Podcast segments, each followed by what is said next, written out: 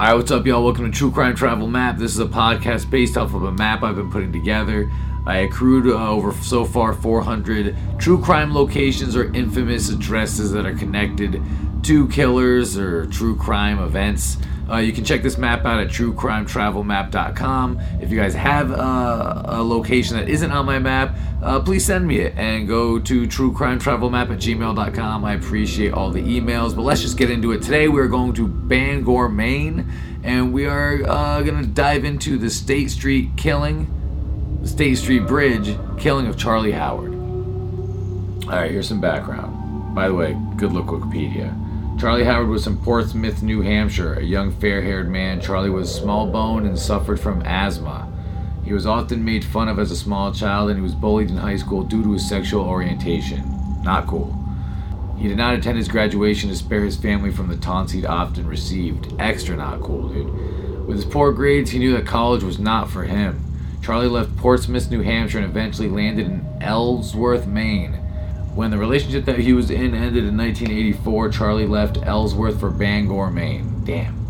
In Bangor, Paul Noden, Nodden, and Scott Hamilton befriended Charlie. Charlie was homeless with no prospects, and Scott and Paul welcomed Charlie into their home. After a month, Charlie's opportunities were nil, and Scott and Paul convinced him to return home to Portsmouth to live with his mother and stepfather. Charlie was not home a week when he knew he could not stay. He had a brief relationship that ended quickly. When he called his two friends in Bangor, they realized Charlie was hurting and invited him back to live in Bangor. Charlie returned in high spirits and he was determined. He joined the local supportive Unitarian Church on Union Street as well as the Bangor support group Interweave. Here he made new friends and he was accepted for who he was. And thanks for their support, Charlie prepared an Easter dinner for Paul and Scott and decorated their home. Eventually, Charlie took an apartment on First Street near his church and adopted a kitten. Charlie lived at a time when most homosexuals were still closeted, but Charlie was out and even flamboyant. He wore jewelry and feminine accessories. He was known for singing a song, I Am What I Am. In 1984, many people were not tolerant of homosexuals, and victims of gay bashing often did not report their incidents. Charlie was often tormented by local high school boys, and he was asked to leave a local nightclub when he danced with men. After this, Charlie was more weary of strangers. Leaving his apartment one day, he found his pet kitten dead on the doorstep. It had been strangled. damn, man. Y'all are fed up, dude. Let a man live, y'all. Alright, on Saturday, July 7th, 1984, Charlie attended a potluck supper at Interweave. Leaving the party at 10 p.m. with his boyfriend Ray Ogden, Charlie decided to walk to the post office to retrieve his mail. As Charlie and Ray walked up State Street and began to cross the Kenduskeag River Bridge, a car full of high school teenagers began to slow down. In the car were Sean Mabry, Jim Baines, and Daniel Ness with two girls. They had been at a party and left to purchase some alcohol with a fake ID that one of the girls had in her possession. Seeing Charlie, the boys got out of the car and decided to give chase. Two girls remained in the car. Charlie began to run when he recognized the vehicle from an earlier incident. Shouting epithets, the boys gave chase. Charlie fell because of his asthma and could not catch his breath. Roy ran further down State Street and stopped and observed. Pouncing on Charlie, the boys began kicking and punching him. Baines shouted to throw Charlie over the bridge and grabbed him by the legs. Baines and Ness grabbed Charlie and they began lifting him. Pleading for his life, Charlie grabbed the rail and begged them not to throw him in the river, as he could not swim. Prying his hands loose, they began to pitch him over the rail with Mabry giving the final push. The boys then returned to their car, which the girls were trying to start. Spying Roy, they threatened him not to tell anyone. Roy then ran for help and pulled the first fire alarm he came to on State Street. Soon the sirens could be heard. An immediate search for Charlie began among the concrete walls that retained the Kenduskeag. At 1 a.m., Charlie was found. An autopsy would show he had suffered from a severe asthma attack and drowned. Returning to the party, the boys bragged about their encounter. The boys called the bridge Chuckahomo Bridge. The next day, one of the boys turned himself in after he learned Charlie had died. The other two boys decided to leave town on a freight train and then thought better of it. Returning home, they were arrested. The boys were sent to Hancock County Jail and later released to their parents' custody.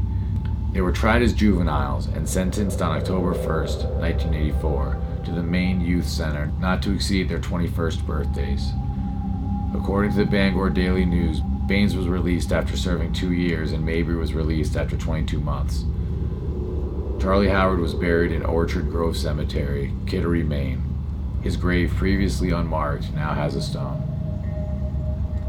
25 years later, the Bangor Daily News tried to locate Sean Mabry, Jim Baines, and Daniel Ness for their views on the murder. They were unable to locate Mabry and Ness at the time, but did find Baines, who was living and working in Bangor.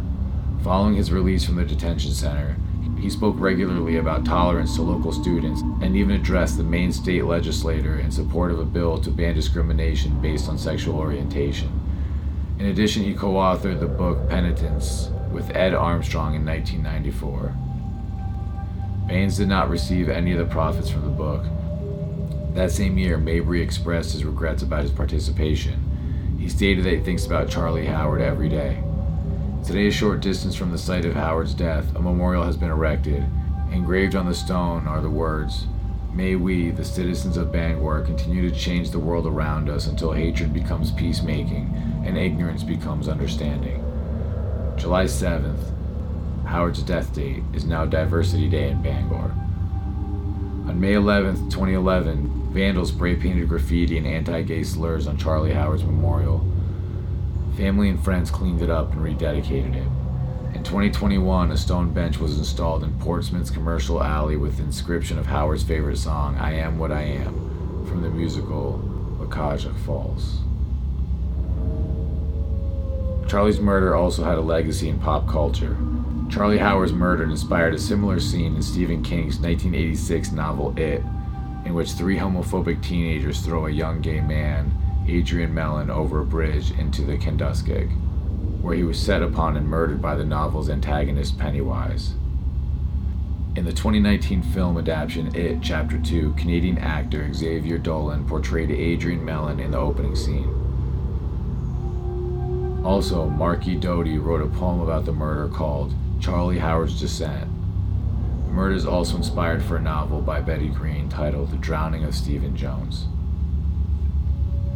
Okay, so if you'd like to visit the location of the Charlie Howard death, uh, it's 1 Hammond Street, Bangor, Maine, 04401. Go to truecrimetravelmap.com. You guys can click on the X that says, uh, I believe it says the killing of Charlie Howard. It might say State Street Bridge, killing of Charlie Howard. Um, there, when you go to the location, uh, the State Street Bridge is located directly in the center of town in Bangor, Maine. There's a memorial for Charlie Howard on the bridge featuring a large stone flower pot and an inscription that reads, May we, the cities of Bangor, continue to change the world around us until hatred becomes peacemaking and ignorance becomes understanding. Charlie Howard, an openly gay man, died here at the hands of hatred and ignorance on July 7th, 1984. Thanks for listening. Hope you guys enjoyed the pod. Uh, feel free to check us out on Instagram, Facebook, uh, YouTube. Like obviously subscribe to everything, follow us. Everything is True Crime Travel Map, truecrimetravelmap.com. And yeah, that's it. Godspeed, Dark Travelers. Bong Boop, here's Jasu.